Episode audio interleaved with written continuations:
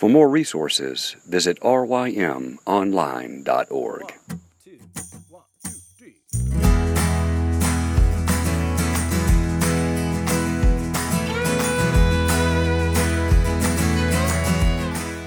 The Local Youth Worker is a daily podcast that's centered on five questions each week. Ranging from the practical to the professional, we're looking for answers to the questions you're asking. Whether you're in full time, part time, or even volunteer youth ministry, this podcast is for you.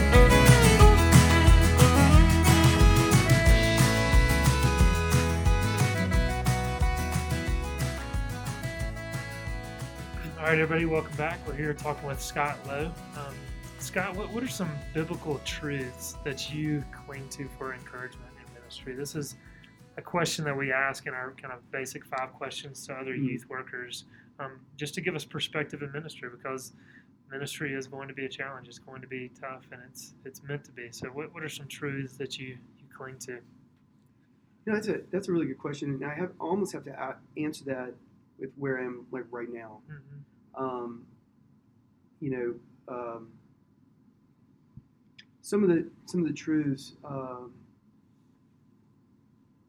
one is I've been really spending my time on one or two verses um, in in the Psalms. Uh, it's Psalm sixty one, one and two, and a lot of times I like to just read scripture, keep moving, keep moving, keep Mhm. moving. Let's get to the next thing. I'm gonna try to tackle, you know.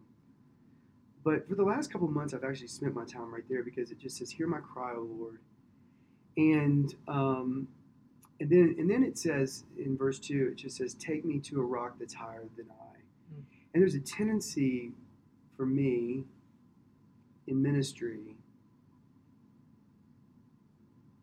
to be at the very top, uh, not as senior pastor, but just like at the top of myself. I'm, I am, I've kind of reached the pinnacle of myself, and and it's actually kind of crushing because I because I'm a, I I do know I'm a mess, and I'm trying so hard to perform and and, and do the right sermons and do you know all that, and to know that David, to know that David is king of Israel, and he was at the top, and and he was still saying, Lord, knock me off of that, Hmm.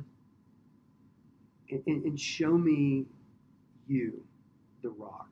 You know, take me to a place that's higher. Um, that's that's been. I think that that is probably this, the truth that I've been really pondering over the last couple months.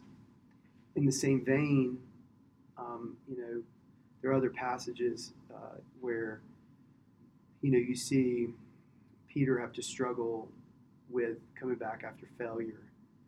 Um, there have been plenty of times where I've had to ask for forgiveness from people in my own congregation um, because of the mistakes I've made, or the Mhm. words I've said, or the insensitivity I've had, or you know, imagining that they think something about me, they've thought nothing, and then I've kind of written them off, and then I've had to come realize that God has not given up on me, that He's still pursuing me, and and really again, like take me to a rock that's higher, take me to a place that's higher than me.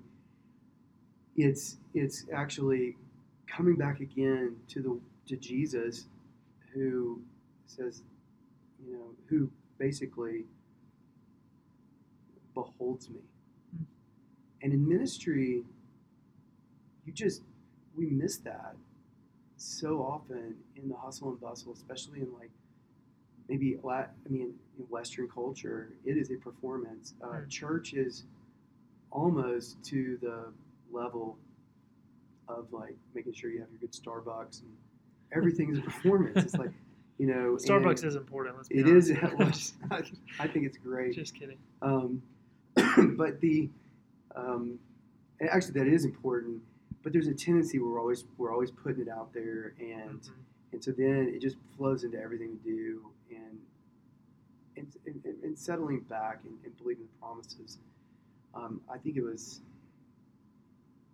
Cecil DeMille. I was reading this in um, Tattoos on the Heart. Interesting book, but he this this line, um, uh, Gregory Boyle quotes Cecil DeMille, and it just says, "Behold the one, beholding you, and smiling." Hmm.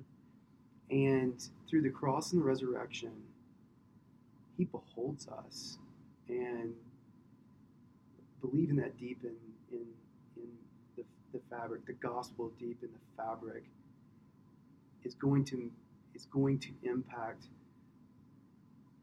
the satisfaction I need from everybody, the forgiveness that I need to offer and receive, the repentance I need. It, it unless I know and believe deeper that, that God is pursuing God of a of a of a sinner like Scott Lowe, um, then I, I'm I'm dead in the water. I, I mean, I'm just Yeah. and so that flows to me in everything. It's so foundational. Um, but having having God as King and being reminded of that and His gentleness of either knocking me off or um, sometimes it's, it's not always gentle, but but He's reminding me to trust Him. Yeah, and that's that's excellent, and that's so I know Tim Keller in his book, The Freedom of Self Forgetfulness, just talks Mm. about the importance of reliving the gospel and Ah. continuing to tell yourself that, and, and it's you know I've, I've heard that for years, and it's kind of the older I've gotten and the more I've done ministry, the more I've realized I absolutely need that, and and Oh. you just kind of a secondary, I guess, an an implication of what you said. You said Psalm 61, is that what you Yeah. said? One and two. Just the importance of just focusing on one verse. You know, I mean, I- I've, I've seen that in my own life instead of just reading large chunks of scripture, which is also important, but Yeah. just zooming in on one verse and truly meditating on it is absolutely vital. It it is, and I don't think I have been in the practice of that up until maybe the last year or so.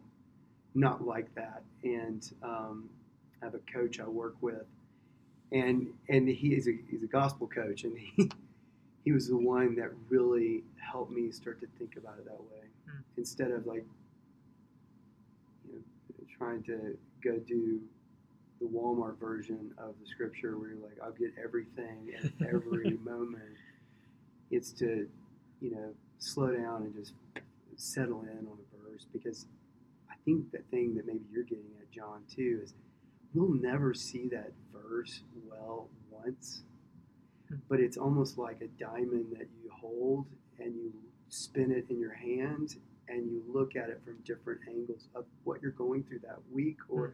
what you're going through, you know, in some kind of circumstance or whatever. But it's like turning that one or two verses around, looking at it, and you just can't sit in on it long enough.